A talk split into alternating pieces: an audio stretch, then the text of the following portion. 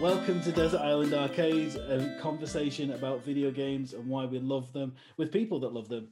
Uh, every episode sees five, maybe six, maybe seven, TG, who knows, um, games nominated for the Desert Island Arcade. Uh, I'm your host, Anthony Barlow, and with me this week is Tom George. Hi, Tom. Hello, mate. How are you? Yeah, really good. We just had a little bit of a catch up before this. That was nice. We did. We did. I just thought I'd follow it up with a how are you anyway, just you know, for Yeah, continuity. I'm- I'm- yeah, in I'm- case yeah, people think for- I'm rude. yeah. I mean, you know, I don't know where that was. Um, no, we're uh, that that bit's that bit's getting edited out. No, you're you're you're far from rude, mate. But no, we were saying that we we've not seen each other in a little while, but we've um, we've known each other for quite a while. Um, yeah, from different worlds than the ones we're have, I talking about I think it must be going on. It's got to be going on ten years, you know. Yeah. It's got to be. Hold It's got to be, to it's got to be knocking on. It's got to be knocking on that way. But um, yeah, you've uh, you got yourself in in the old video game industry, haven't you? You're a, uh sound designer and composer over at Stainless Games. Yeah, I managed to somehow wean my way in um, to a really great company on the Isle of Wight who um, I had a chat with about a year ago. I, I put my back out. To cut a long story short, I put my back out, and somebody who's very dear to me was like, "Right, you're not going to sit on your your ass for a week. I know you want to do you know video game music and stuff, so let's start sending some emails." So I did that, and Stainless were the first people I talked to because five years prior to that, I'd had a conversation with them about some music, which didn't hmm. amount to anything. But then I was like, right, I'll email them. And within an hour, Nobby from Stainless just emailed me back. He was like, oh, can you write any like synthwave stuff? Because we've got like a, a game coming up. And I was like, yeah, well, I can't, but well, I mean, I can, but I've never done it before. So Yeah. I'll, uh, I'll give it a go. And then I, I sent him this track and he was cool. Can we do some more? And then we got chatting and then I ended up doing a game for him. And um, yeah, got invited to the staff do, went there, had a few beers, chatted to some people. And then within a couple of months, I was going over from Southampton like once a week and just learning Nice. the ropes and and then got myself a job there. So I managed to quit my day job and now I get to write music and make little sound effects for um, video games. And I love it. I honestly like Yeah. it's, it's not a long commute to work. I, I get up out my bed and waddle over to my corner desk and then have a coffee and crack on. But you know, I'm, I'm whistling on the way, so to speak, because I, Yeah. I love doing it. It's great. Living the dream, mate. Living the dream. Yeah, man. Blagged my way in, didn't I? uh, I've got a feeling that that's gonna that's gonna come up quite a lot. That that's that people unintentionally get involved in uh, in the industry in some ways. I mean, I, I suppose you could say the same about uh, about the music industry. Like that's that's how we Mm. that's how we met. You know, touring and um, yeah. for, yeah. Other than you know, outside of uh, composing for video games, you are the lion and the wolf. That's so funny actually thinking about it because I'm just going back to the, like the depths of my Facebook inbox. And I think the first thing, the first way I met you was probably by messaging you saying, "Oh, can I come and open up for Signals Midwest or whoever it was, like Yeah. way back when?" And you were probably like, "Yeah, come up, we'll give you twenty Yeah. quid and some food." And Yeah, That's how it was done. Like so, but you know, ten glorious years, mate. yeah. It's me crazy, you. crazy. That that that Signals Midwest tour feels like it was about four months ago, and it was like yeah, seven years ago. Just insane. They're still going though. They're still they're still Yeah. playing and writing. Yeah, there is. Uh, it's the that game you that game you were working on. Is that game uh, Shock Rods? Then is that the, the the new thing that sort Yeah, of it come out in October? I think I think it came out like it came out more than like a year ago. I think, man. Like it came out on Really? um, it was on Steam for a bit, and then it came out on iOS on Apple Arcade. It was one of like, the release titles for Apple Arcade. Oh, okay. Maybe that's what I'm thinking And- of. Um, yeah, and um, I think it's done all right. Like people seem to dig it, and it's it's kind of cool. It's like it's kind of like um, Quake, but in a car, and you drive around and shoot each other like Yeah, Unreal Tournament, and yeah, synthwave just seemed to fit. So I just threw as many synths into it as I could, and you know, Yeah. it's really fun to write because it's super melodic. And the melo- the the track that they the Nobby sent me over for uh, reference was a Carpenter Brut song. Okay. Um, and I'd never listened to Carpenter Brut at that point. Hmm. And I put it on and I was just besotted with that record. It's just so heavy and dirty and like, Yeah. oh, it just rips, it rips you apart. It's awesome. Yeah. So I, I obviously, I obviously know you from uh, from from not synthwave stuff. What's your what's your history with like synthwave, electronic music, that kind of thing that you're putting into something like Shock Rods? Well, that's a really good question. I honestly just think melody. Like I've always loved. I love pop music. Mm, I will be playing Backstreet Boys, whatever. Like that sound just sounds nice to me. yeah. Non-ironically, I'll put it on in the kitchen and dance about whatever. But I Mm. think because synthwave is very melodic, or a lot of it is, Mm, um, I didn't really have any history with it at all or anything like that. So I was just Yeah. like, right, well, I'll do some research, have a little listen, nice. and go from there. Yeah. Did the um? You, we talked about you know the uh, the Quake influence from uh, on on Shock Rods. Is that old school flavor sort of played into the music, played into the obviously plays into the gameplay a little bit. Um, and does that old school thing Yeah. play into your list a little bit? I think it does by default, doesn't it? Like when you're when you're kind of um, put in a position of creativity. Well, that sounds so pretentious. When you're put into a position of creativity, but you know what I mean. Um, like I think you you can't help bring up the old stuff that you loved so much Mm. because it's ingrained into you. Like I've been playing computer games since as long as I can remember. Like on an on an Atari ST. I Mm, remember playing Sundog and Silent Service with my dad, and yeah. all these games that were just on a floppy disk Yeah. and those kind of those kind of things just end up staying with you because like I say you play them for years Hmm. and then you, you then it's your turn you're like oh I, I get to do this now okay well that's Yeah. fucking sick Yeah, Let's- it's, let's bring got to be, it's got to be, shit su- and- that's got to be super cool. Really, really super cool. it's really nice man. I feel very very lucky especially with the times being what they are that I get Mhm. to do this for a job like I feel really really fortunate Yeah, yeah, it's it's it's a it's a super cool industry to uh, to work in, and it sounds like the team uh, the team at Stainless are pretty pretty sound as well. everyone's wicked. Everyone's very funny. Um, there's a lot of good dark humor that goes around. um, but you know, everyone's very respectful, and there's some real like industry veterans there. Yeah, There's lots of new people like myself, so it's it's fascinating to yeah, chat to people who were there when like the the Apple II were out and they were creating sounds through literally um, pushing in and out the the speaker cone on a on a speaker to Oh, make that's noises. crazy. Like it's just wild. Yeah. yeah. I love it. I love it. Um, mentioned your list there briefly. Uh, we talked just Hmm. before the show started that uh, you might not be as happy with your list as uh, as uh, Yeah. you'd want to be. I had a senior moment and I just the 90 seconds before I called you, I was like, oh, the, one of my favorite games of all time, which is Star Wars Jedi Knight, Dark Forces 2. Um, or, or should I say, Star Wars Jedi Knight, Dark Forces 2. Because I used to play that on PC with my mate Paul. We were best mates. We play every Wednesday before Cubs. And you get to like on the third level, you get a lightsaber, and you get to use force powers, and the music's fantastic. And the cutscenes were all like live shot, filmed. yeah, Um, so there was no, you know, CGI per se. There was a bit, but the story was wicked, and you, it genuinely felt for a long, long time that that was like the last game that felt like Star Wars okay. because you know how people feel about the new movies and stuff like Mm. that. I kind of feel like that about the games because I've tried the new ones and I just don't get that same buzz. I don't know if it's a nostalgic thing or I'm just getting older, but they don't like the um what the ones where you're like that Vader's apprentice and you can just like bring down a star destroyer. oh, the Force. Unleashed. Um, yeah, I was just like, this is just like it just seemed really arcadey and like there wasn't much soul in Mm. it. So I don't know that You played that the new one? I, I uh Fallen Order was it? hmm yeah. That it? Jedi Fallen Yeah. Order? Uh, my sister bought that for me for my birthday, I think, and I played it for about. I hope she's not listening because you freak out. But I, I played it for like ninety minutes, and I haven't played it since. Uh, you've got uh, you've I got to don't go know back why, to that. because on yeah, Yeah, I think so. because on paper it was like perfect for me. And Mm. then I started playing it. I was like, I don't know if my attention span is just worse now. It's uh, it's for me. It's got the it's got the perfect mix of like it's in the it's in the you know it's in the Star Wars canon and it's it's got it's got a great combat Yeah. system. Chopping stormtroopers and out for the lightsaber is never going to get old, is it? And the moment that you get That that, timing down, part, it's wasn't it? like perfect. Yeah, yeah, they had that in the in the later Jedi Knight games. You started like at Force, ah, sorry, um, in Jedi Academy, Mm. and um, the one that came after, uh, what's it called? Force. Not. Uh, this is Uh, good. You've got Um, me what's now. it called? You've stumped me now.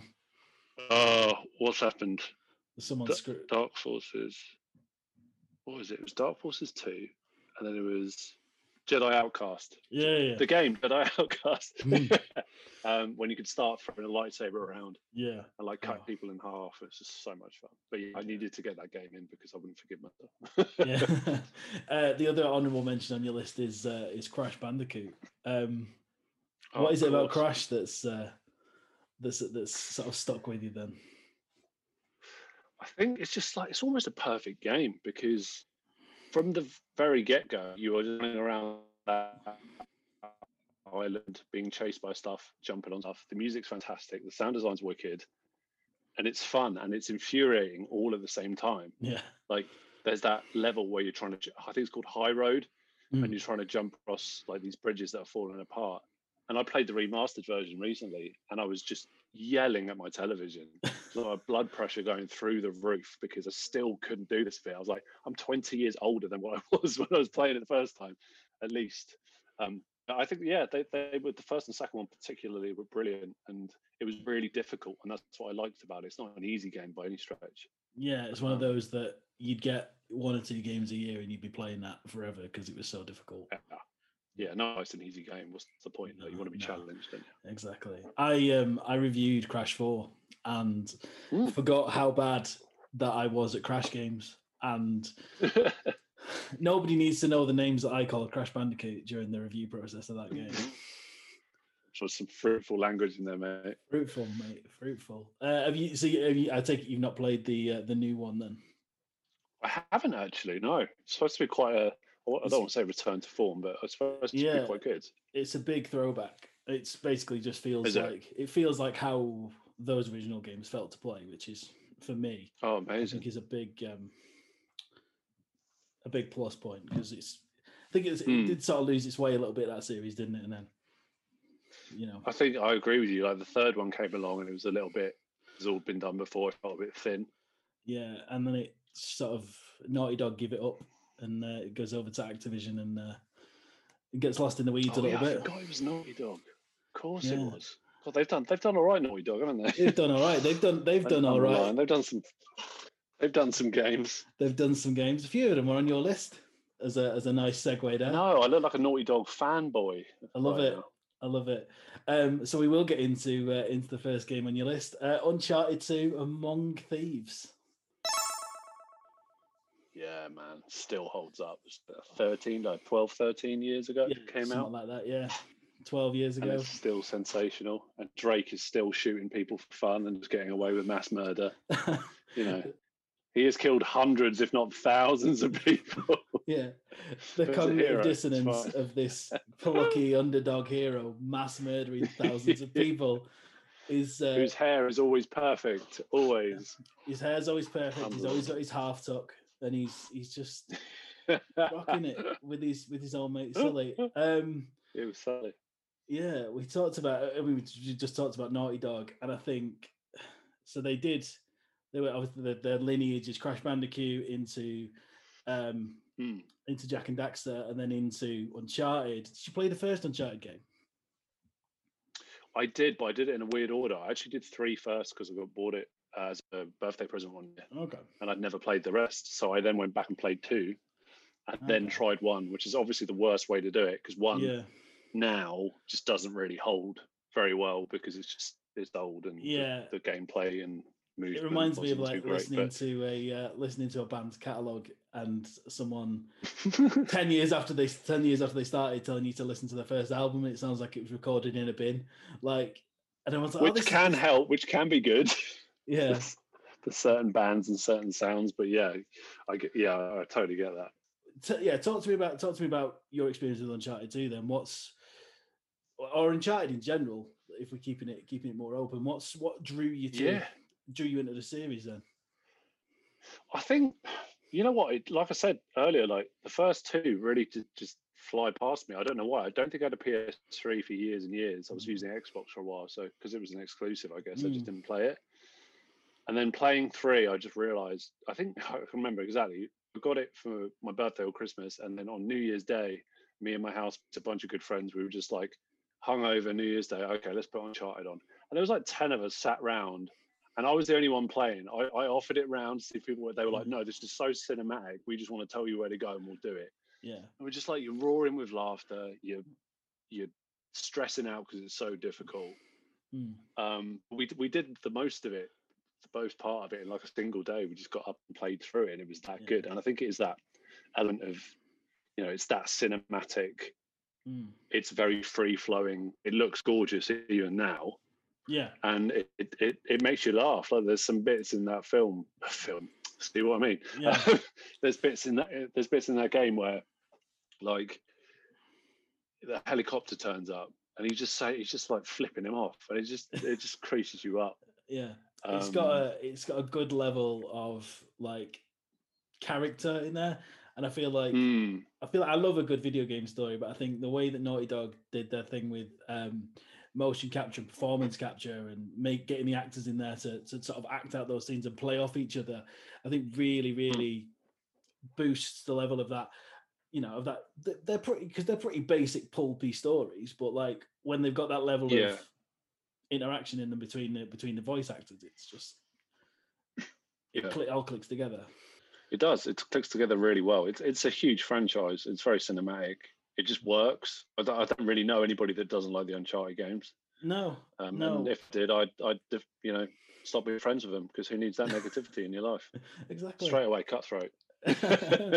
talk to me i'm obviously with your with, with your uh, with your background i'm going to ask you about soundtracks throughout this anything that sticks Sure. out about the the soundtrack from uncharted there's obviously that really sort of iconic at this at this point like nate's theme which is the, the big swelling Yeah. song from the menu screen but i feel like it uh, i've got it in the notes here that it sort of nails that sort of pulpy and uh, indiana jones vibe it just it's not in your face but it underpins all the big moments really well i think Yeah, um, the, the soundtrack is sensational. Like, I'm just trying to remember. It says Jean Philippe Rosso, but I don't Mm. think it's by Jean Philippe Rosso. I could have sworn it's by somebody else. Edmonson, somebody. I Mm. should really know this because I listen to it religiously. Um, but yeah, like you've got that theme which is developed a lot across um, the games. Mm. So I know in the last one, in the Thief's End, you have the real somber piano version of it, which worked really well. Mm. But the second and third version um, were just so kind of bombastic and adventure straight away. You, you're just greeted on this main menu screen with this incredible piece of music that just makes you right. We're going on an adventure now. Like, let's go, let's go, let's go. Yeah. Sorry, that's my very creaky chair. that's all right. Um, and yeah, like I think to be honest with you, I would say that that game and that piece of music in particular are definitely what spurred me on to want to do game music because it is so cinematic now, like I keep saying. Mm. And you know, it does need a soundtrack that suits that. So nowadays you can write a symphony from your bedroom yeah. if you've got decent enough plugins and an ear for melody or whatever. Mm. Um, so yeah, like the soundtracks for those games are just they're Yeah. really, really, really solid. I'm really annoyed that I can't remember who did it. Oh, it is Greg Edmonson. Yeah, We talked about under the soundtrack underpinning big moments. There is there anything that sort of sticks out to you as like a favorite moment from Uncharted 2? I mean, I love that opening scene where he's coming up through the train and you're like, where the yeah, yeah. I think that opening scene is amazing because it just kind of lays the foundation of what it's going to be like for the next Mm. like 20 hours of your life, which is Yeah. stress, tactics, and you know, beautiful gameplay. yeah. but for me, I think my favorite moment is kind of a ridiculous moment. Um, and some might say is even quite buggy. But Yeah. when you're aboard that train, like getting shot at by that helicopter, yeah. and then you, you're on this beautiful tropical island and the sky's blue and like you're shooting and it's all very, Yeah. you know, nuts.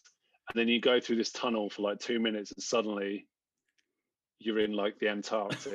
There's just snow everywhere and like mountains and stuff. Yeah. Um, that's the, one of my favorite bits because it's just it's obviously not you know yeah. a big thing, but um, yeah, it's full of it's full of good moments. Game. I think I think it's befitting of that. So, like I said, that sort of pulpy fiction kind of. Oh, you're here now. New new Mm. location. Look at that. yeah, Um, yeah. how did you know? How did we get here? Who knows? Um, airplane on a map thing. You know. Who knows? Let's keep shooting. yeah. Um, before we before we leave uh, Uncharted, I suppose I want to ask you about the, the Uncharted movie. What you uh, what what have you got any hopes for that? Are you, do you what, how do you feel about sort of video games making that leap? You just said that Uncharted was like a movie anyway. So does it? Do you think it needs that film or? I think it makes sense to make the film. I don't know how much it's going to annoy like the super, you know, fanboys and stuff, Mm. fangirls and whatever. I I don't think it needs to be made. I think it's a good, it's a wise choice to be made, but I don't particularly think it needs to. Like, Yeah. as you and I both know, mate, like video game movies never really work out. No. Like Doom being one of them. Um, the uh, Final Fantasy movie was actually pretty good. Hmm, Advent Children, that was cool, but it is different, like when it's live action, I guess. yeah. But it, isn't it going to be Tom Bell? yeah, Tom Holland Not Tom Bell, Tom Holland. Yeah, and uh, um, as a Mark young good. Drake, right? yeah, Mark Wahlberg. Who's Mark Wahlberg going to play? Sully. Sully.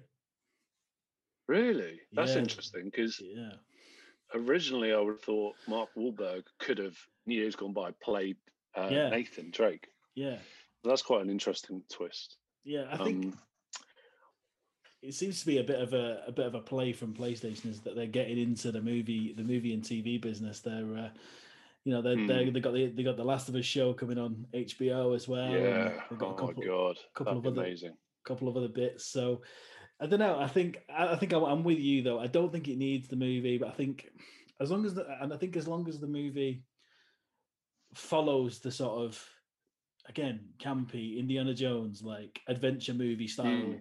Keeps a lot of those elements, you know. The mo- the moment I hear Nate's theme swell swell behind a, on a movie on the on the big screen, you know, if we can go to cinemas and not be in danger by that point, um, then then that'd be that'd be amazing. Um, Wouldn't that? yeah. Yeah. that really would be a, a quite a big moment for a lot of people, like who've been playing those games for the best part. Yeah. Probably, well, it'll be you know at least fifteen years before it's out. I would have thought.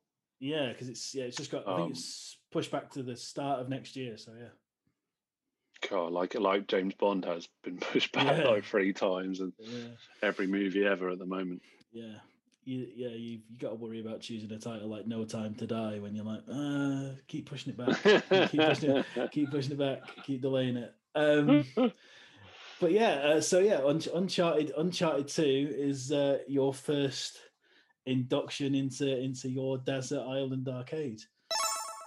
Moving swiftly on, you we talked about films there and the- how cinematic Uncharted is. Uh, tell us a little bit about Repeat. You're scoring a film. Yes, um, first film I've had the pleasure of doing actually. Like I've never done a film in my life, um, or written for one, should I say? I've done like Mm. little bits for documentaries and Mm.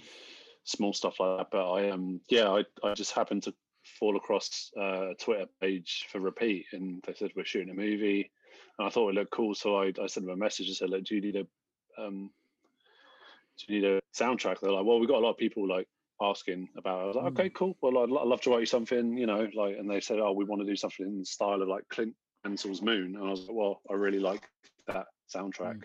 a lot. Um, so I wrote them something, and then we just like hit it off and started writing this soundtrack for this film. It's about uh, I don't I can't really say too much, but I've always wanted to say that, but not in that pretentious way. Um, it's kind it's kind of about um, portals and stuff and time travel and all this Yeah. kind of stuff, and it's, it's independently made Yeah. um, by a guy called Richard Miller, and he's a really awesome dude. And yeah, I can't wait for people to see it because it looks great, and I'm really happy with how it's come across. Nice. Like I've, you know, I can't wait for it to come out. Really, Yeah. How does that compare with working on a game or making an album? Like, is it? I imagine it's a massively different process, but I suppose maybe there's some of the same techniques are going into the uh, into the production. it's definitely different because I'm working through, you know, scene by scene and just kind of writing off the cuff. Hmm. Whereas when you've written an album, I guess you've got the songs ready to go in Yeah. with, unless you go in blind. Mm. But yeah, I'm going in blind to each time I write, so I don't put anything down until I feel like it fits or feels Mm. like it's like you get the goosebumps on the back of your neck or whatever. Then you know you're onto a good thing.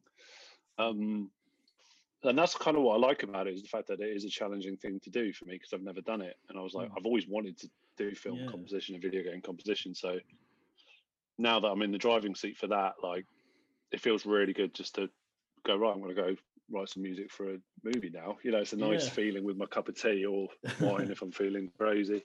Yeah. Um, but yeah, it's, it's what I want to do and move. You know, Yeah. move across to um, a little bit more. Yeah. Am I right in thinking it runs in the family a little bit? Is your dad involved in uh, in production? Yeah, he, he he was in he was an actor. So was my mum. Okay. Um, so they, that's how they kind of met when they were younger. Obviously, Mm. when they were younger, because that's how time that's, works. that's how babies are yeah, uh, yeah, we're not going to talk about that. um, but yeah, like they met in London at the Guildhall, and then um, so I mean, we're all three of us, me and my brother and my sister, were all like creative in one way or the other. My sister writes comedy for TV. My brother's really good at acting. Like, so we're kind of like a bit of a creative outfit, really.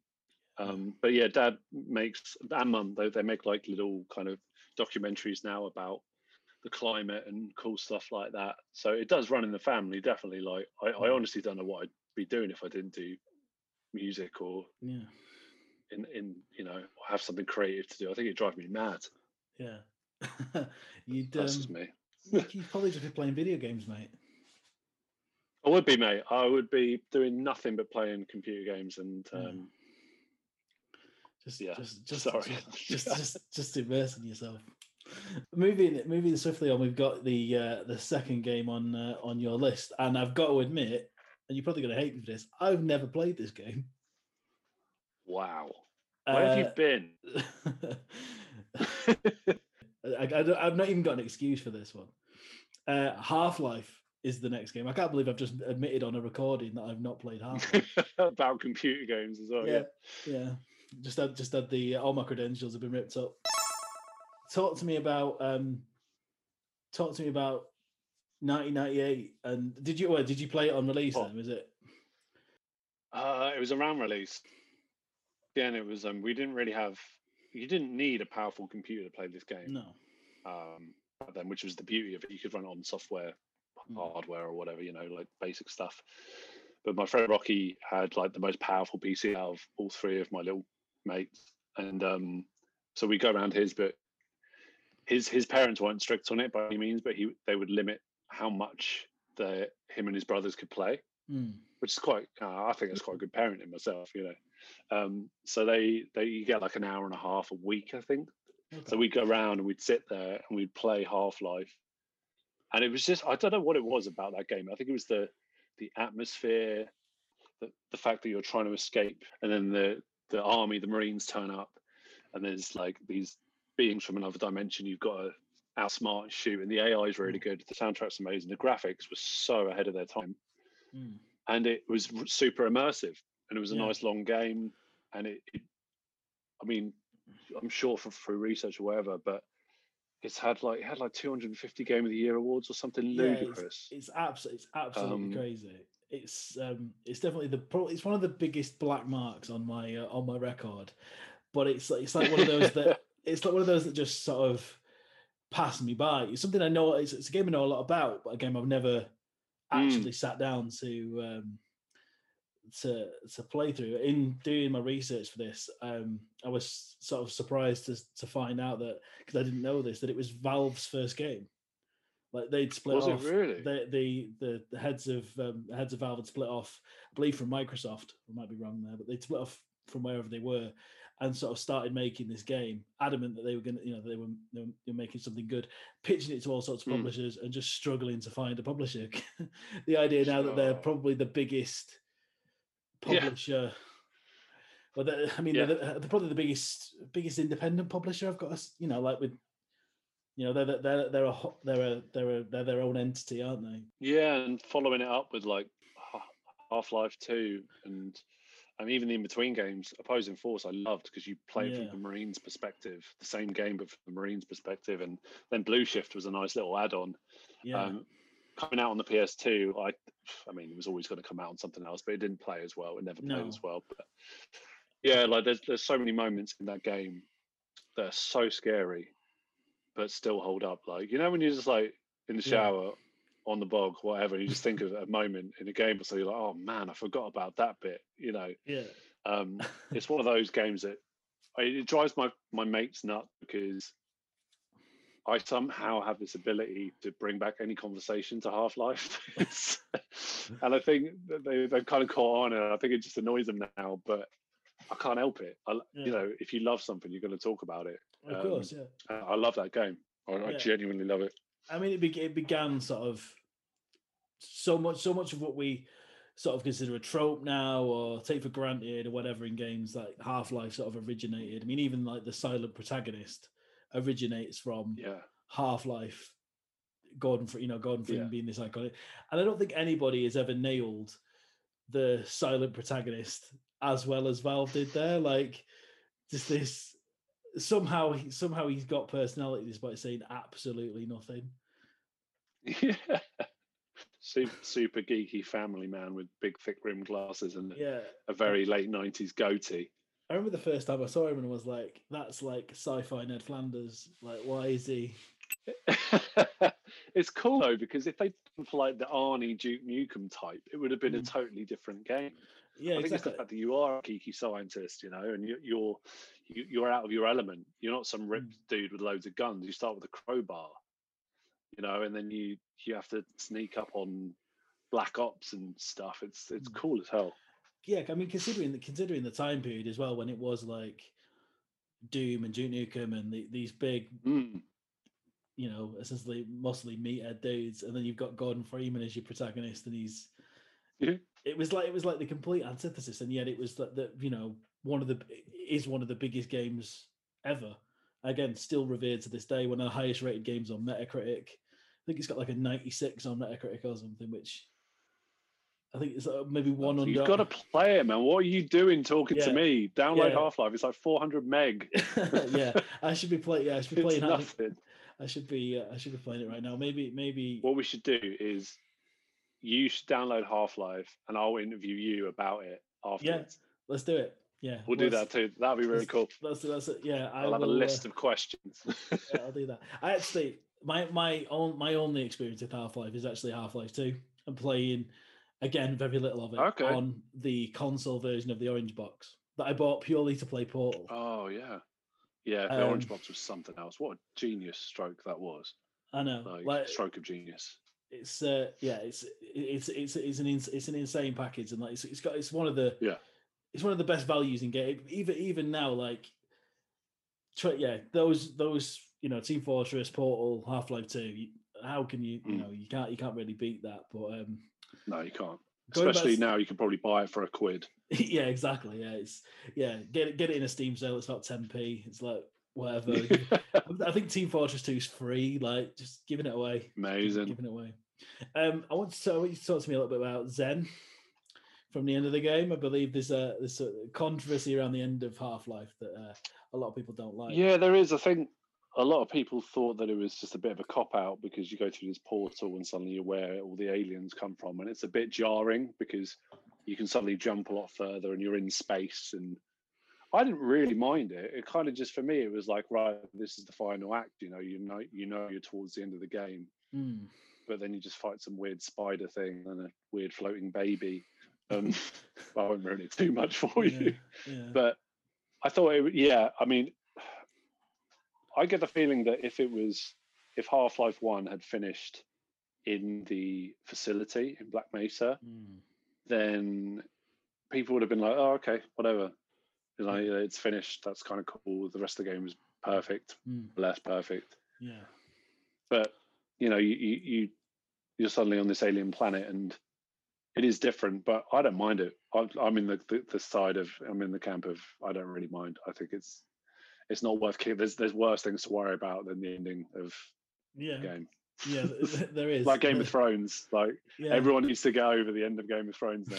yeah, yeah, yeah. The internet definitely needs to get over. The internet remembers though. So, have you played it recently? Weirdly, I did play it fairly recently. Um, I was playing uh, Battlefront 2 with a mate just one evening, like Mhm. online recently, and I was like, really fancy playing, you know, an hour and a half life. So I loaded it up, and obviously it downloads in no time at all now. Whereas Mm. when you were 12 or whatever. It took like an hour on a CD. Yeah. So I just loaded it up and played it. And yeah, like it still holds up because no matter how many times you play that, there's still bits you can't remember how to do it. Yeah. So it is still challenging, even though it's 22 years old. Yeah. It's still got ways to Oh, surprise hang you. on, more than that, 23 years old. Yeah, there's still surprises and scares and stuff. So yeah, I've, I've played it recently.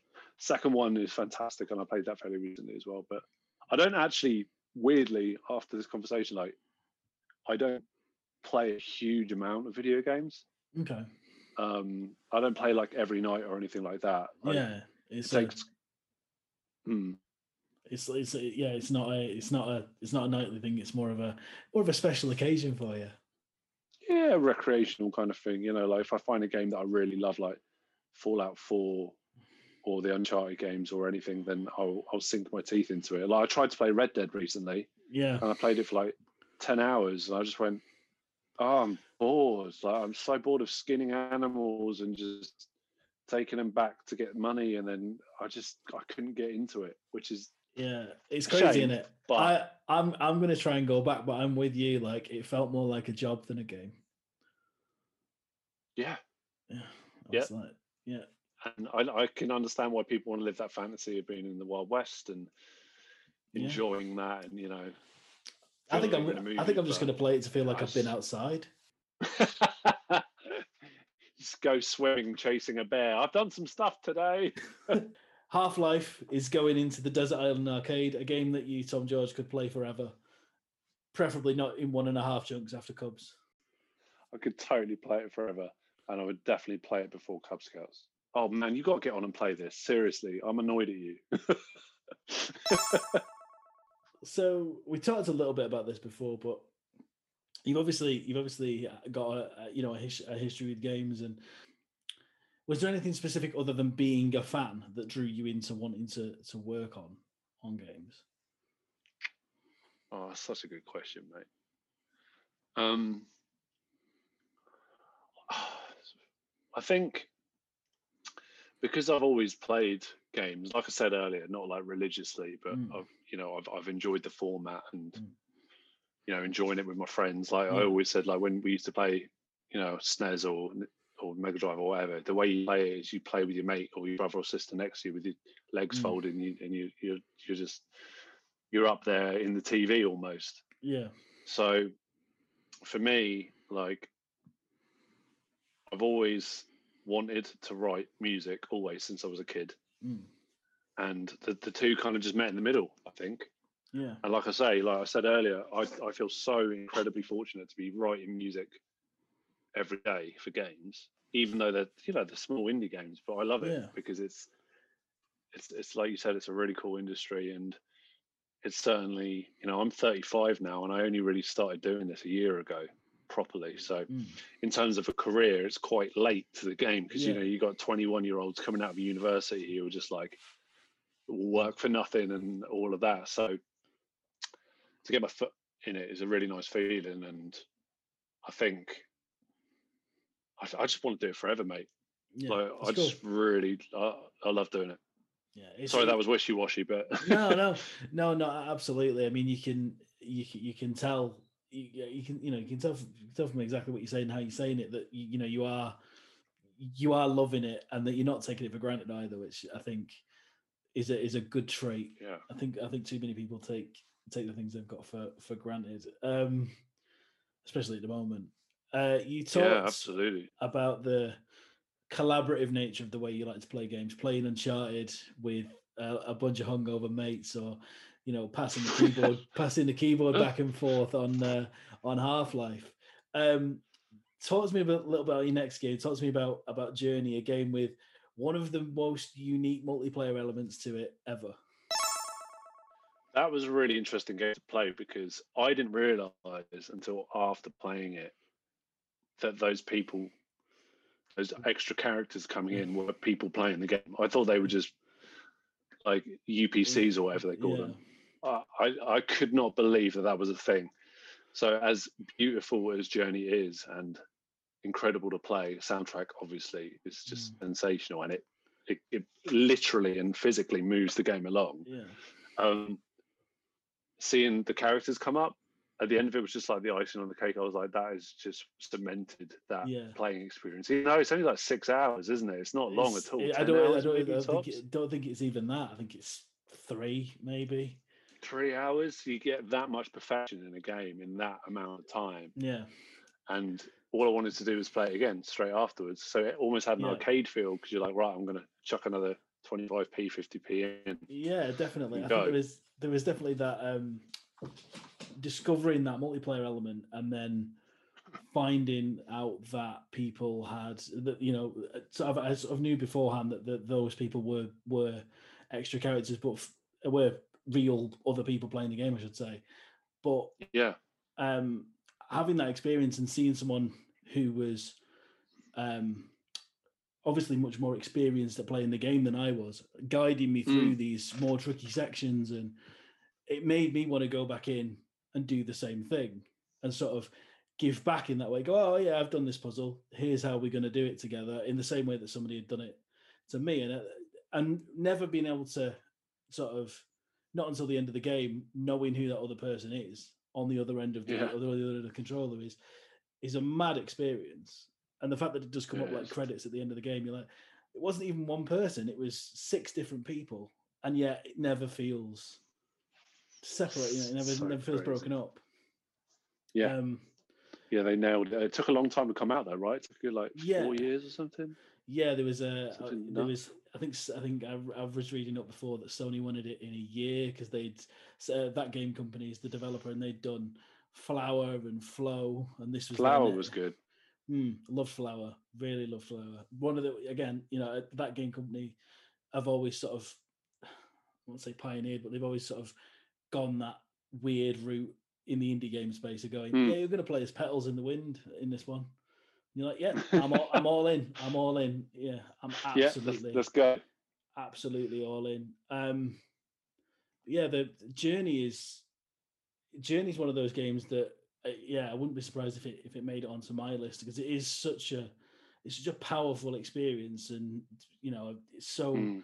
minimalist like in its in its design and and, it- and in its gameplay it's a very simple puzzle platformer and even the word puzzle is a bit a bit of a stretch but um Yeah. I saw a quote from from somebody uh, uh, somebody on the dev team who said that they tried to develop it like a Japanese garden, removing everything that doesn't fit in that space, so that you just it's Beautiful. just. I'm like, and I feel like if something like that wasn't coming from the guys that made that game, if you if you if you see that quote before that game comes out, I'm going pretentious. No, not not having it. That comes out after you play Journey. You go, oh, beautiful, powerful, yeah, amazing, yeah. Zen. yeah, exactly. It's a very zen video game. It is. You just like you. It kind of like it holds your hand on the way through the Hmm. story and the music in particular, and it just you just flow through it. Yeah, You, It's- it's it's a really it's like it's like working your way through a stream and the currents behind you just pushing you along. yeah, But it doesn't make it. It doesn't. That's not you know to any discredit to it. It it's simply. It re- I can't really describe Journey. It's just you have to play it Mm. and enjoy it and w- work out what the experience is for you because it's like a it's a real treasure isn't it it's a, it's a gem of a game Abs- absolutely, absolutely a gem of the game, uh, of, a- of a game, I should say. Um, you mentioned the the music and the way that the score sort of guides you along as well. Um, Austin Wintory, who's the the the um, the composer on that, sort of dynamically wanted to tie the actions of the player and nearby objects into the Mm. into the sounds he was creating, which means that it makes for it makes for a completely different experience to listen to it outside of the game. But playing it, it is that yeah it does like you like you said, it just just lift you up, and like that that in itself must be. um I mean, as as someone that that, that works on that works in this medium, must be something that you want you want to be tr- trying to do even in subtle ways with with the music you're making. yeah he um Austin Wintory like i followed him on twitter a wee while back like i think i actually weirdly after completing the game i remember this now after completing it i put out tweets that's what we do you know and Mm. like I said, great game. Journey was incredible, incredible soundtrack by Austin Wintory, and he liked it and replied saying thank you very much, and I was like, oh, that's cool. You know, like I, you don't often expect people to Yeah. reply to, you know, a tweet that you're putting out. And I, I ended up going on YouTube and finding his channel and stuff, and I was just watching a video of him playing Feed the Birds. Watching him play that, I was like, I can, I reckon I can play that. And I'd never played piano in my life, and I was like, all right, I'm going to try it. And it's three chords, and you know, I, I've played guitar since I was 13, and I Yeah. thought, oh, this would be easy, and it wasn't at all. It's it's it's, it's difficult if you've never done it before. It's like learning how to ride a bike again or whatever. And um, I did it, and then I, I I recorded it and like put it in a tweet or something, and he liked it and said, "That's that's really cheered me up." I was like, "Mate, this guy's really nice." Yeah. so in interviews and stuff like that, I see of him, he just seems like a very very cool person who Mm. again feels very very privileged to be playing in well to be writing in this medium Mm. um and he is like he's definitely an inspiration on me because i just think that for journey he wrote this incredible piece like Mm. and it brought that game to life Yeah. and he's genuinely like um influenced me in wanting to do composition for games Yeah. which is where i'm at now which is like freaking nice Yeah, it's amazing. It's amazing. So, it's, it's, it's lovely when yeah. something like that sort of dynamically dynamically happens again. You know, someone. It's always nice when the people you like are nice. I find I find that you, you never Yeah. want to find out that someone It you- does "Oh, I really love their work and they're they're a dick. You just like, yeah turn out to be some massive racist or something yeah, oh that's ruined it yeah, oh, not again. Um, not again yeah. Uh, before we move on from the from the journey thing, did you by any chance see any of the the V&A um, exhibition on video games? no There's a there was a really really good exhibition at the V&A on on, on games, and Journey played a massive part of it. Um, oh nice and I think uh, I think there's a lot of it covered in the. I think it's called Play Watch Listen was the uh, was the exhibition, and I think there's a lot of what they put into that in the in like the official book of the exhibition. So I recommend Oh, taking a look at that because it, it talks about it, again Yeah. stuff like the the you know the Japanese garden approach of sort of stripping everything away and how different Mm. people have come to play it and again that, the- a lot of the experiences we've talked about there with the with the multiplayer and stuff like that but it was fantastic to see like the original design docs being laid out and how they were going to yeah man create this this thing um so yeah a unanimous uh journey is uh into the into the desert island arcade I feel like this should be like um, Room 101, where you either like, do you remember that show? Where like, where you like talk about something, then it either goes into Room 101 or like it stays out and it Yeah. like, that was uh, funnily enough when i was first drafting the notes for what this show was going to be that was room 101 was the concept was that um oh no shit. people would come come with come to me with games that they thought were um, were brilliant, and I would be the deciding voice of whether they were going to go. Yeah, or but- whether, and then I went, I can't judge that. I, that's not that's not that doesn't work like that. It's so subjective. Yeah. that- Plus, you've never played Half Life. So... I know. So who am I to judge anything? Who am I to judge anything? Exactly. We talked a lot about about about stainless and um, what they've been working on. How long stainless been around now?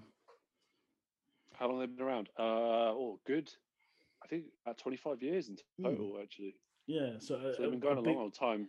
mm, a big part of the uh, the the UK games industry. Then, Yeah, they, they their breakthrough game was Carmageddon Mm, um, back in the late 90s, which yeah, did really well. Yeah, like I think it set them well. up for a good amount of years. Um, and um, yeah, then the second one came out. It was banned, I believe, and then they they released a version which had green blood, so it was like zombies. yeah, um, and then I think everyone just gave up and was just like, "Oh, let's just release it because it's selling like hotcakes." yeah. Um, but yeah, like they, they've got some really good titles behind them, and we're working on some Mm. really cool stuff at the moment. I wish I could talk about because Yeah, I love talking about games, but um, I think they'll snipe me from afar Yeah. if I do. yeah. we talked about the, the sort of the reverence of, of journey and and sort of it, it did become one of these sort of cultural touchstones for what a modern indie game could be and sort of shone a light Hmm. on lesser known studios? I mean, this is quite a Mm. Be quite a difficult question, but um, do you think that increased awareness is good for smaller devs like Stainless now to sort of be like, you can publish your own game and people will give a shit about it. It will find its audience. It's a really good question, mate. Yeah, I, I do think that. I think it's games like Journey have brought a light and shone a light onto the smaller companies because you know you got your EAs and your Naughty Dogs and whatever, and your Rockstar North, and but if a game's good, then the game is good. It doesn't matter who makes it. So from time to time, there will be these beautiful little nuggets of Yeah. gaming that come out. Like, is it um, Ori Willow Willow the Wisp? Like that's supposed to be great. Yeah, It's supposed to be it's absolutely. I haven't played that yet. Um, beautiful little game. but you know, like you, see these people on Reddit, like in indie gaming. Like I, I'm on those. um, Yeah, just because it's interesting. Mm. Like people are like, giving up a job, I'm going for it. I'm, I'm making my own game, and like, Oh, wow, that's like commitment. But I think they have these like the belief to do it, and hopefully the ability to do it because that can happen now Mm, with you know social media being what it is and gaming on every single item that you pretty much have on you. yeah, There, there's a market there, especially at the moment with lockdown and stuff. So yeah, absolutely. um, yeah, I think it definitely helps. have these- you um have you seen it? Have you seen Indie Game the movie? Yes, I watched that years ago. It's great, isn't it? Um, Super Meat Boy was it? yeah, and uh, Fez was in there as well, I think, and a few of those that like was it. Yeah, big indies from. I from in remember the the, the, the, the one of the guys from the game in the morning, and the game's supposed to be out on the, the store or whatever, and he's waiting for loads of text going, "Where is it? Where is it?" When it wasn't out, and he was stressing, but then it, it did really well in the end, didn't it? I think. Yeah. The- um, uh, as a side game, which Mm. I'm allowed to do, which is nice. But um, as a side game, I'm working with a, a one guy called Naz, who's in London, and same deal, like on repeat. I Mm. I messaged him because I saw some of his footage of his Mm. lone developer game, which is a cyberpunk bounty hunting game, Oh wow. and um, he's been developing it for years on his own from the ground up. And honestly, dude, it looks incredible. Like Yeah.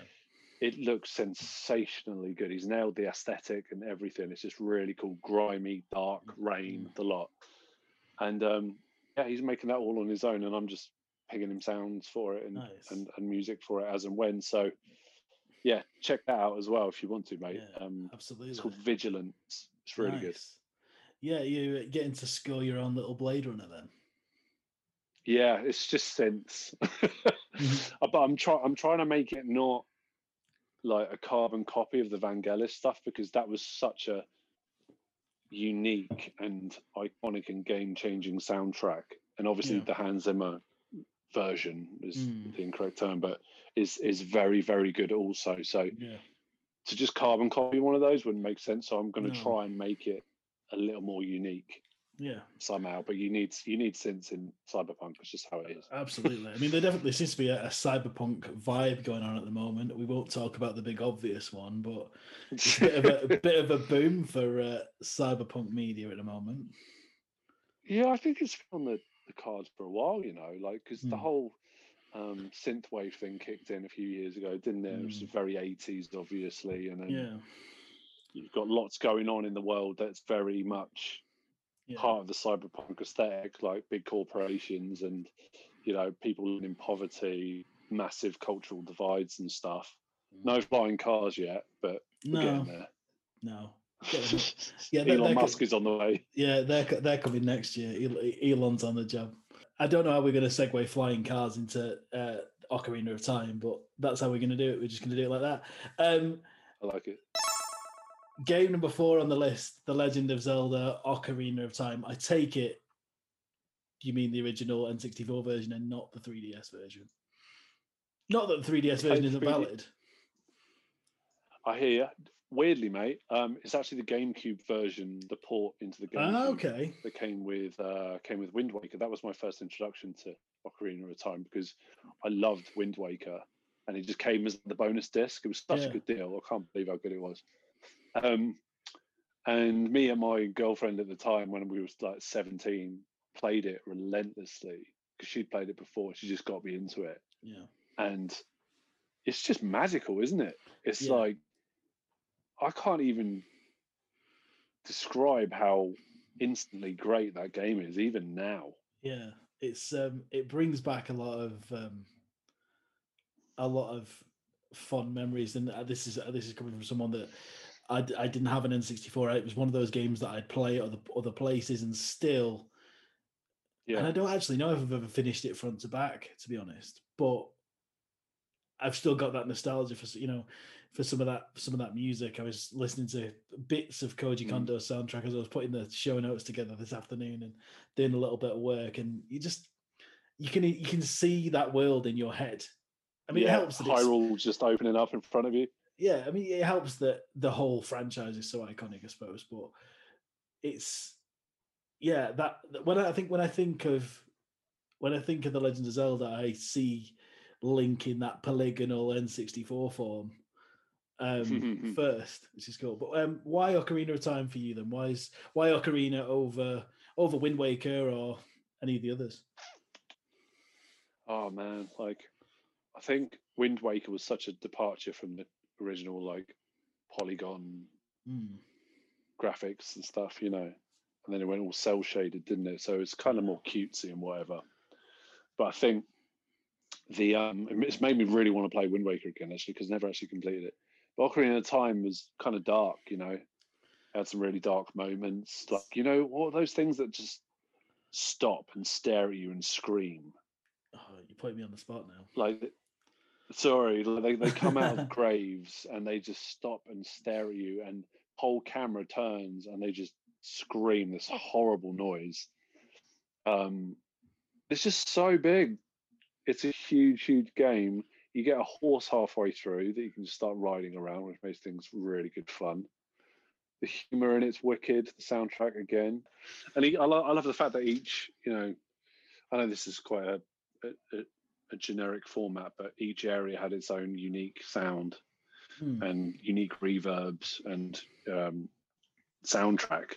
Like the Hyrule Field, that's an adventure track because suddenly you're, you know, yeah, galloping across huge fields and on a horse. And then when you're in the Kokiri village, it's a bit more, you know, don't know, next door neighbory and you're throwing Yeah. chickens around and whatever. Uh, I'll ask you the same question again as I asked with uh, with Half Life. Does it hold up, and have you played it recently? I have not played it in years. Um, I feel like a remaster should be on the way. I really do. I Mm. think it would be silly for them not to because it would sell by the bucket load, wouldn't it? Absolutely, and you can play it on the the uh, the Switch and whatnot. I haven't, I haven't played on Switch yet Um, because, like I say, I'm not. I, I'm- no, I'm not a huge like. Like I said, I'm not a huge, huge, huge gamer. I love working in it, and I love the soundtracks and creating and playing games that I love. But I don't think I'd use it if I bought one. Yeah, I feel like a Switch benefits Um, from a commute. Exactly. And I've got a literally a three second commute Yeah, here to here. yeah. You couldn't you couldn't get the So- water temple done in that time, could you? oh, don't. That still haunts me. St- if even if I played it now, I wouldn't know what to do. Yeah, It's. I think they made it purposefully difficult. absolutely. I think. I mean, I think they admit, they admitted that at some point. But yeah, we talk about music. Oh, no. mu- music in the water temple will probably. I, again, this is someone that's. I don't think I've ever completed the water temple on my own. Will always fill me with a little bit of dread. Yeah, I think you could play that to like somebody you kidnap, and they'd give you information It's immediately. So, oh no, no, no, no. it's not it's not quite Sonic drowning music, but it's up there. the the there was the there was the 3ds remake they sort of remade it um Hmm. with a gave it a little bit of polish and uh, and put it on put it on the handheld and uh, made the water temple easier um on the 3ds Oh, good. They listened. so yeah learning learning their error of their ways but i think you're right i think um it wouldn't surprise me if nintendo wanted to go back and even they've remade like a link to the past and stuff like that for switch so Tony Hawk's has done it. Crash Bandicoot's Yeah. done it. I think Metal Gear will probably happen at some point. mate The- i'd love it The genius, I would, mate. The genius thing is they've got all these amazing games from the past twenty odd years, Mm. that they can just go back and revamp, and it's not even a cop out. It's like no, people want that. Yeah, exactly. I, I, will, I will give you 25 quid to play Ocarina of Time in a beautiful setting with updated graphics. Of course I will. Yeah. You give them Yeah, 25, but they'll so- charge you 50. Yeah. I'll try and haggle them, Yeah. but it's not going to work. Yeah, Phone- they would. phone- They would definitely charge you 50. Just phone up Nintendo. They'll sort, they'll sort you out. Excuse me. Do you need anyone to score Ocarina of Time? I'm free. Let's do it. yeah. Um, where do you fall on Majora's Mask then? If you're such a Ocarina fan, where does Majora's Mask come in for you? Or does it even? It doesn't because I played about an hour of it and I just didn't know what was going on, so I gave up. I was like Yeah. 17 at the time, so um, It's, yeah, I was just like, oh. yeah. some people swear by it, don't they? You know, Mm. some people swear like it's kind of like the, the whole Weezer Pinkerton thing or whatever. You know, some people Yeah. just swear that it's the best record or they swear that it's the best game, Majora's Mask, but well, I don't think I- it is. I I never got on board. It's another one they did a, a 3DS remake of as well. I never got on board Mm. with it. I thought I feel like any game with a strict time mechanic is always gonna. yeah, that stressed me out. Yeah, I don't I don't need that. I don't need that. I don't need that kind of stress in my life. But it is, you know, it is interesting. It's one of the only Zelda um, direct sequels, and purely because they could just use the same engine and reskin it. Um, oh, okay. but and I think they're probably going to do the same thing with um, the Breath of the Wild sequel as well, which is supposed to be coming out this year. Which Oh no shit, nice. I haven't played a Zelda game since Twilight Princess. oh wow, I remember playing. I still got a copy of that. I think it's worth about forty quid just the disc on its own. I think it's quite rare. you play it on Um, GameCube? but yeah, yeah, played on Super GameCube. rare. Quite enjoyed it. I thought it was quite good. Um, is it really? Mm. I have Yeah. to find that. So, in fact, it belongs to my mate called Tom Lauro. So I will message him to see if he doesn't mind me it before I'm make fifty quid on his property from fifteen years ago. Um, yeah, I haven't I haven't played a Zelda game since that. So I know Mm. Breath of the Wild was supposed to be incredible, and the one before that, which was Uh, uh, God, we're good. no, that was Twilight Princess. Was it? I'm sure it was. So what's the? There was one in between. Twilight oh, Princess Sky, Skyward Sword. Sorry, is the one I'm thinking. of, yeah. Skyward Sword. That's it. Yeah. Yeah. Um, so I haven't played any of those, and I would like to, but I'm at that point now, mate, where because I'm aware of, I know I'm not old, but I'm aware of my age, and some of my friends tell me I'm definitely old. Is like I'm aware that the industry, with, without risk of getting too serious at the moment, um, the industry at the moment, like, is doing really well, but I'm fully aware of how cutthroat it can be. Mm. So instead of like investing 50 hours into you know a game yeah, for me that that time a lot of the time could be used to get to the next point where i Yeah. want to be in terms of career or creativity or whatever yeah, So- absolutely. I, i'm well aware that there are these you know like i said before 20 21 year olds popping out of uni going oh i'm gonna you know i'll do this for free which is what i did initially yeah, at the grand old age of 34 or whatever. Um, but having said that, I love a big game. Like yeah, I love a game that takes me. I was like, like might this might lead us on well into yeah. It might final do. game. Actually, look at Might that do. segue. Look at that. Yeah. Um, yeah, we will. We will go into uh, into into our final game, uh, the most recent game on the list, um, The Last of Us Part Two. I just feel like sighing. What I a have say. trip! Yeah, I I, I feel exhausted just reading the title.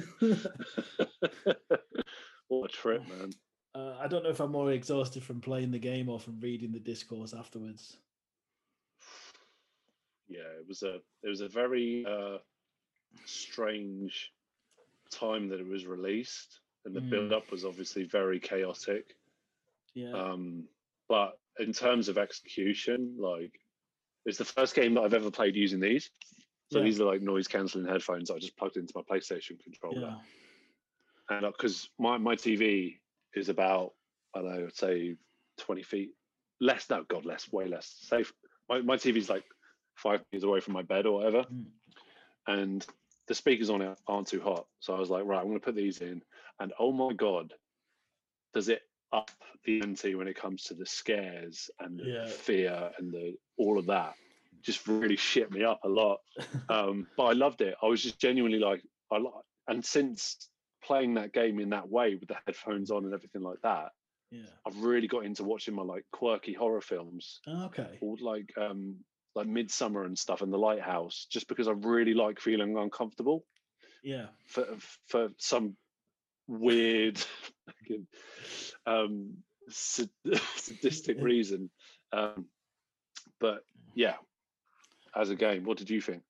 I loved it. I loved it. I mean, first of all, you wouldn't catch me playing with headphones on because, yeah, I'd play. I'd play with all the lights on, someone else in the room. All the, I was playing in the dark. You would yeah, play it no, uh, I, I, I do need to. I do need to play it again. But um, no, I did. I loved it. I could never understand the the negative discourse around it either. It seemed. I'm, I'm not. I don't really want to get into it to be honest. If you want to know, you know, if you've not already know the discourse around The Last of Us Two, then just head to the internet Yeah. somewhere and find it. But um, Where have you been? I couldn't, I couldn't, I couldn't understand it. I couldn't, I couldn't understand how anybody could look at that and, yeah, you can be sad that, and we won't do big spoilers for this one because it's relatively recent. No. But you can be sad and angry at things that happen in the game, but overall the story is just, it's just mind blowing. It's really, really, really good.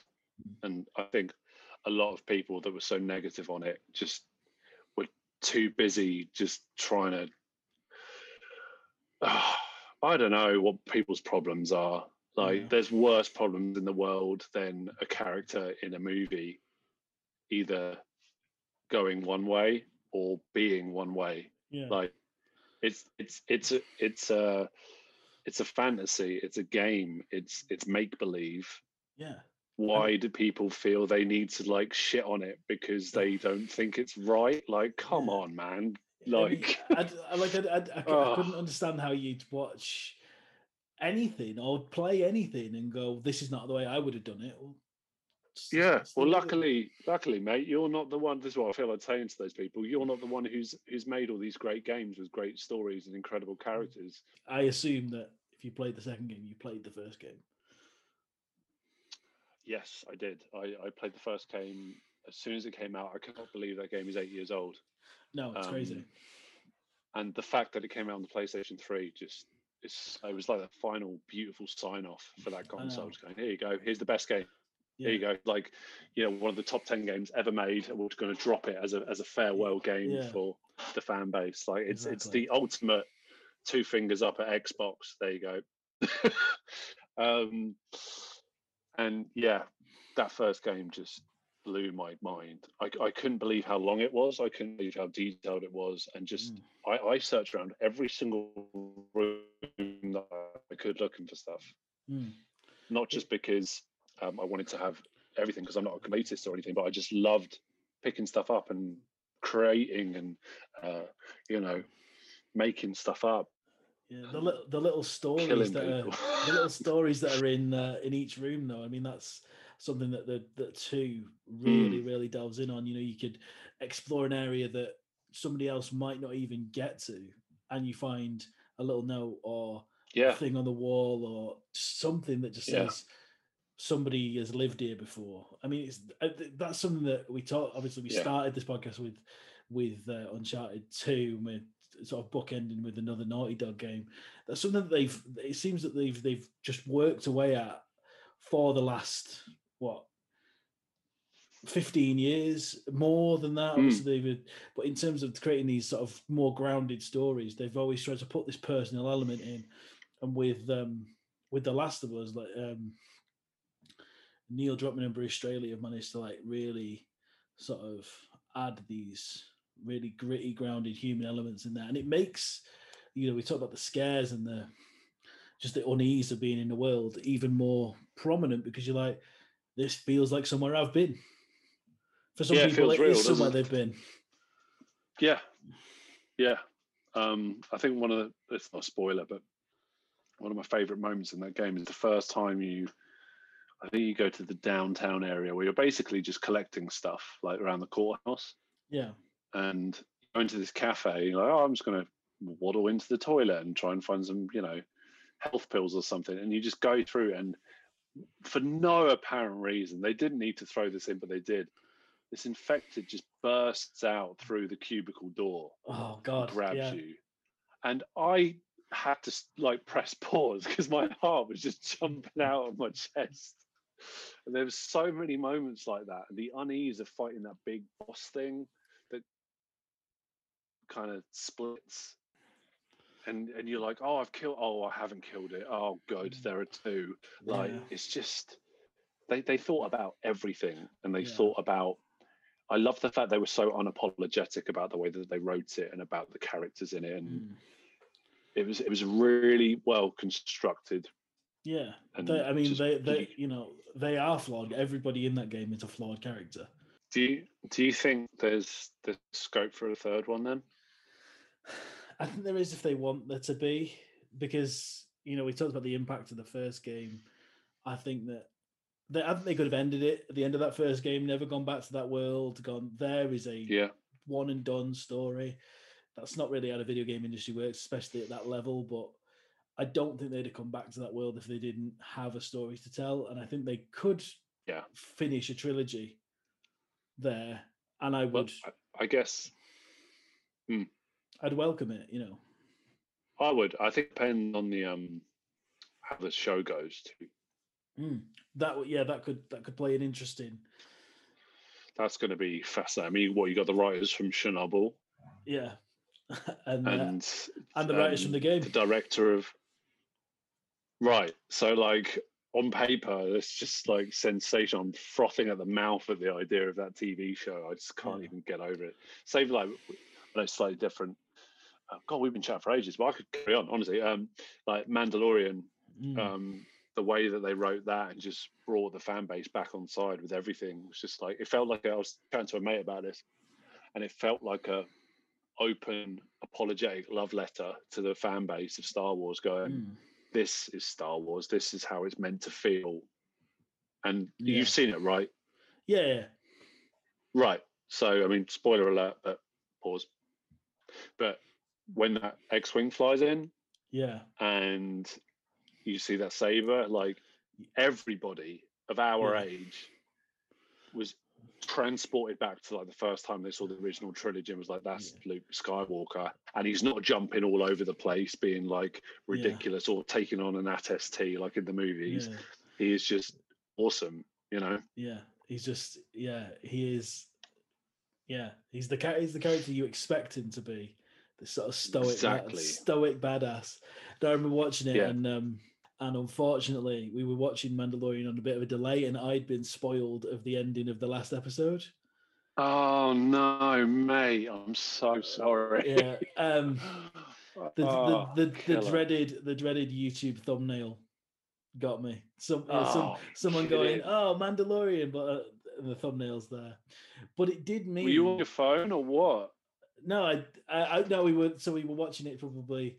that we started the second season sort of two weeks after it started, so we we were sort of binge watching. oh okay and I'd probably Right. in the midst of that seen this thumbnail of, uh, of. Luke appearing, but it, it did mean that I could turn around and look at Nick as she watched what was going on, and I'm going, and the grin on my face is as I'm watching her, everything click into place about what's about to happen. It was Amazing. that it was brilliant. It was it was a moment in itself, but it's um yeah i'm never gonna forget watching that episode me and my housemate watched it and um we were just both like like on the edge of our seats just looking at each other going what like and then i watched it with my sister over christmas and her her fiance and i'm sat on the sofa and i think maybe i hyped it up too much and like i was looking over at him and he's like he's a bit older he's like 47 so Mm. he he was of a time that you know he would have gone to the cinema to see it probably he Mm. would have been young but he, he's a big Star Wars fan. He just sat there with his wine, and Luke turned up, and he just went, "What?" Like that. I was like, "What?" like, that is not the reaction that I was expecting. you want- like, you want I, I wanted wine- him to jump up. you want that wine all over the place. You want to be making apologies. Yeah, like honestly, I was so excited when that happened, and I. I was buzzing afterwards. Yeah. I was cooking and I was singing, and I was just like, "That is how I felt." That that last episode, in fact, the whole series, both of them, Mm. was more Star Wars and better better done. That's awful, Tom. Uh, more beautifully done than any of the new ones. Yeah, I. I But com- I anyway, sorry. No, I completely agree with you. Um, my favorite thing about one of my favorite things about the Mandalorian though is that it feels like a series of video game side quests. It feels like Mm, yes, it does watching because you go here, you go. It feels Yeah. like watching an RPG. Um, it does. Brilliant.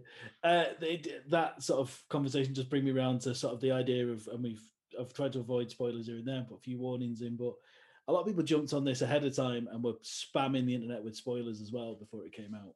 Mm. I assume you didn't get caught in any of that before uh, beforehand. No, I didn't. I managed to avoid it. I Mm.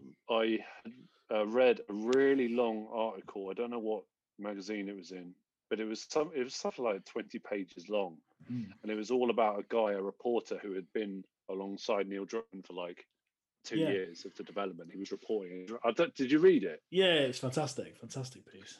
super fascinating read just how like the, the ups and downs and the highs and Mm. lows and just how you know how that journey was for him and his team um and I'd, I'd managed to avoid all the spoilers like I, I I- knew that somebody in it um wasn't uh, apparently the archetypal female and i was like right who cares like Mm. why, why does that matter? It's a game. It's Yeah. it's make believe. It's fantasy. Yeah. Come on.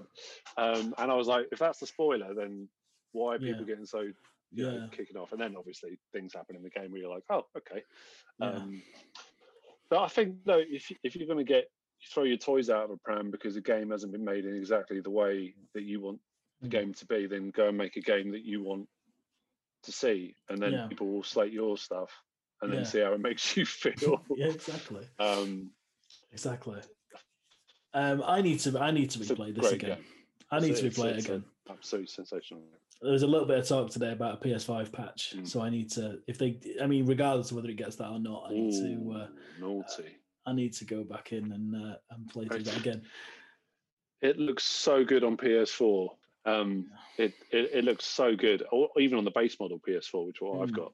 Like Yeah. it looks incredible. It's gorgeous. Um, so God It's- knows what it's just like it's just PS5. but it's just an absolute feat, isn't it? And um, yeah, yeah, that you know, it's it was in some way or another, it was always going to end up on uh, on somebody's list, and I'm glad it's come so early because it because it feels fresh and uh, good to get on there. yeah.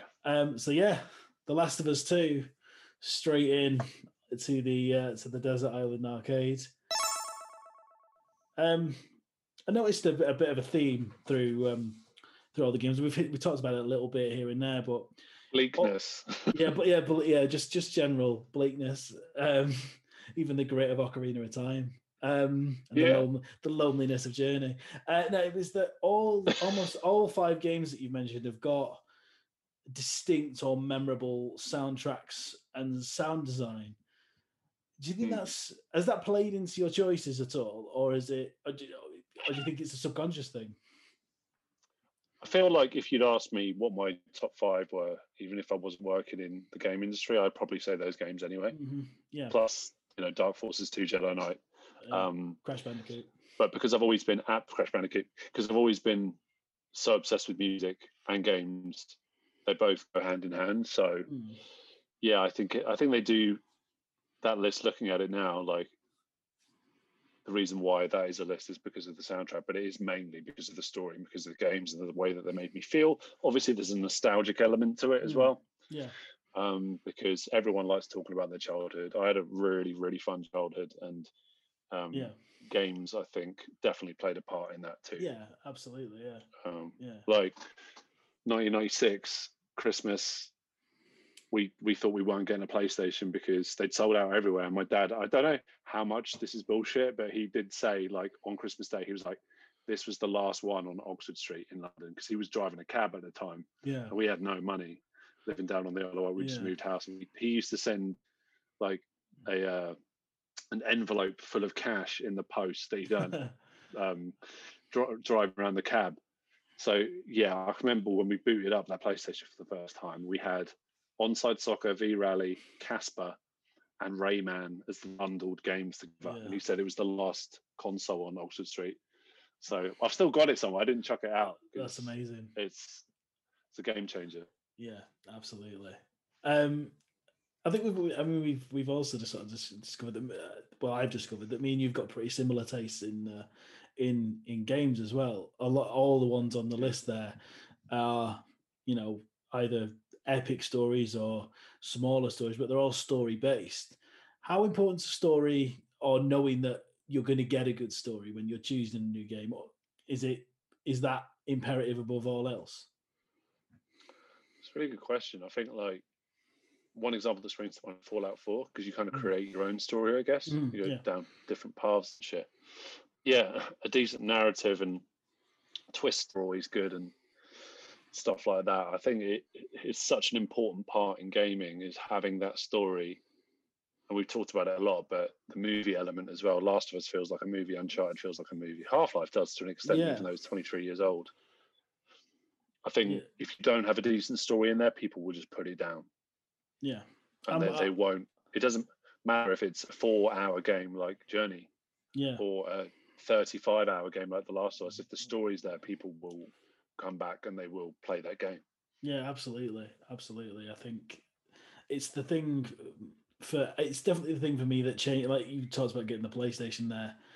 I remember Metal Gear Solid being the game that sort of switched me on and going, oh, actually, this isn't just Tekken and ISS Soccer Yeah. and Spyro the Dragon, which are all great. Are all great games. It's someone's telling. I mean, not that I understood the story when I was first playing Metal Gear Solid, but someone's trying to tell me something here, and I'm interested in it, and I like the character, and I like all the weird things around it.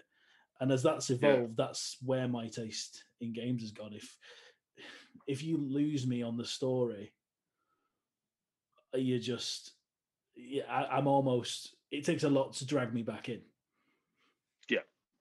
Yeah. Definitely. You want to be you want to be gripped and you want to be kind of obsessed and going back to it. Like you want that feeling of oh, when I'm done tonight at work or whatever, when I'm back from a night out, I want to Yeah.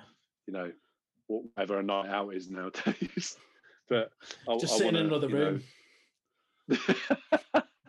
Walking around the block, it's normally pretty good. This is a night out, mate. This is a night out, mate. We're having a night out right now. Exactly. Oh, we should have done this with beers. I had a little, I had, a- I had a little beer. I had a little beer during. Did you? I had a cup of tea. I'm boring and old now, but Yeah. I, I should have. Me and um, some mates tomorrow night uh, watching American Pie one and two for one of our birthdays, Excellent. um, and we're just going to drink beer and watch it and just realise probably how inappropriate those films are nowadays. God, that probably hasn't aged well, has it? So before we finish the show, um, we didn't just do this bit. We're going to talk about one of the the gaps in your in your gaming knowledge. We talked about a few of mine, but um, we'll talk about we'll talk about one of yours now. And It's Assassin's Creed. Now, the other day on Twitter, yeah, you said that your favorite genre was probably like stealth action games. hmm Um, it could be argued, I suppose it could be argued, The Last of Us is a stealth action game. But um, why do you think Assassin's Creed's never never grabbed you? I tried playing it when it first came out in my uni house in 2007. Um, and within the first 25, 30 minutes, I can remember, I think you go back and forth between being somebody present day Yeah. and you get put in this machine and then you go back. And as soon as I saw that, I was like, right, for me, that's escapism ruined because I'm not really in that moment. I'm really back in a lab with something in my mm. head telling me that I'm back there. Yeah, And in hindsight, it's a little bit of an ignorant and kind of arrogant way of doing Yeah. it. I should probably go back because apparently the new games are just absolutely Yeah. amazing. So I think I should probably get one. But what if I was going to get one? Which one do you think I should get? Yeah. So this is this is the question I was sort of asking myself earlier because I I did play that first one and I agree, I agree with you that I I think it was there was a there was a I felt like there was a little bit of a bait and switch with that first game where you expected hmm. one thing and got something slightly different and we talked about story not immediately grabbing you I was expecting a Middle East era you know setting you know ancient assassination story and what I was actually getting was a sci-fi story that Right. took too much away from what I actually wanted. As they've Yeah. got on, they've sort of I mean, they almost immediately cottoned on to the fact that people didn't really like that. They sort of stuck with it for a bit through um, two and three, two in the sequels to two, and then there's been so there's been so many. I mean, it's it's a huge series as well. I mean, is is that, is that something that puts you off it being a huge series that you've not you've not got into? I think so, mate. Because ultimately, it feels like I have to start from the top. Yeah, I've... and I, I want to be able to get the full experience. But if you're going back to playing a game from 2007 that was designed on the Xbox 360, yeah, fair enough. Still a great console. I mean, it can play Grand Theft Auto 5 for goodness sake. You know what exactly. I mean? Not Cyberpunk though, which ironically looks like Grand Theft 5 on the Xbox 360. um, but yeah, um, yeah, give him some credit. Yeah. Um, so yeah, I think you know I really wouldn't mind just jumping in with one of them and just giving yeah. it a go. I'm sure like they come up on a sale or they'll be part yeah. of the PlayStation network. Like yeah, there's there's sort of two Freebies. eras. There's two eras of them at the moment. Like they've they've gone in a more in the last three games they've gone in a more like epic RPG sort of direction that's taken yeah. a little bit of that stealth stuff out, which is really um, oh okay. It's it's still there, but they've sort of they've doubled down on the action and say and they've they've slowly with the new one. I've not played the new one, but they've I, am hearing they've sort of slowly started to ease that back in because they've realised people were like, "Hey, we mm. like the assassin bit in Assassin's Creed, not just the yeah. historical yeah. element." For me, I think one that gets put on a little bit and sort of it was definitely a bit broken when it came out, but I think you might really like was uh, Assassin's Creed Unity. Okay. Set in the French Revolution. Um, yeah. Really beautifully um, sculpted version of all these famous French cities. You know, being able to climb Notre Dame. Um, they, cool. they they they they used the Ubisoft um, rendering of Notre Dame to help rebuild it when it burnt down. Like that's how accurate. No way! That's awesome. Yeah, the um, that's very cool. I think they did an entire, might have done an entire wireframe of the um, of the whole cathedral, and they helped to piece it back together. Essentially, it was crazy. Wow. But there, it's, it's, it's got some of the biggest um, sort of you know biggest crowds in that game. It's it blends a sort of a more modern. It feels feels very modern, but still got that like classic assassination feel to yeah. it. Um, and it's also relatively cheap. In fact, I've definitely got a copy of that, and I'll put it in the post for you. Oh, you legend! Thank you, mate. That's very kind of you. Um, if obviously I've recommended Unity, but if anybody else has got, um, if anybody else has got recommendations for Tom, pardon me, where can they find you? Uh, they can find me on Twitter, which is just T L A T W U K, and the Lion and the Wolf UK, if that helps. Um, I'm on Instagram as well under the same handle. So yeah, I'm I'm on the threads. Yeah, I'm on the I'm on the socials. Um, but yeah, I I will happily talk about games all day. I mean, we've yeah. been talking for two hours about it. Yeah, it just feels like we're getting started. Yeah, exactly. Um, and in you know in that time we've added um, we've added five new games to the uh, and a couple of sneaky extras maybe to the uh, to the Desert yeah, Island Arcade. So going in this week, Uncharted Two, Among Thieves, Half Life, Journey, The Legend of Zelda: Ocarina of Time, and The Last of Us Part Two. Um, yeah, we've already done the we've already done the plugs. Uh, do you want to plug uh, where people can find Stainless and where people can find uh, can yeah, find the game? Uh, at Stainless Games um, is the Twitter handle. Um, but also uh, at Repeat Movie would be good because yep. that's the, the film I'm doing. Yeah, we'll get um, we'll get them all in there's the. A, there's a trailer getting made and stuff. Sweet. We'll get them all in the in the description and stuff. You can check them all out and uh, and yeah, uh, you can follow us. Uh, I'm at Ant Barlow on Twitter, or you can follow the podcast at Arcade Desert. And yeah, shout at me about how uh, bad I am for not having played Half Life in the year yeah, mate, you got to get on that immediately. immediately. yeah, absolutely. Uh, right then, mate. Um, I think that's it. Thank you for joining us. Mate, thank you for having me. Honestly, send my love to Nick as well. I will do. Yeah, when she you, um, when you see yeah. her, hopefully in a minute. yeah, hopefully in a minute. She uh, yeah no she yeah she sends she sends you her love as well.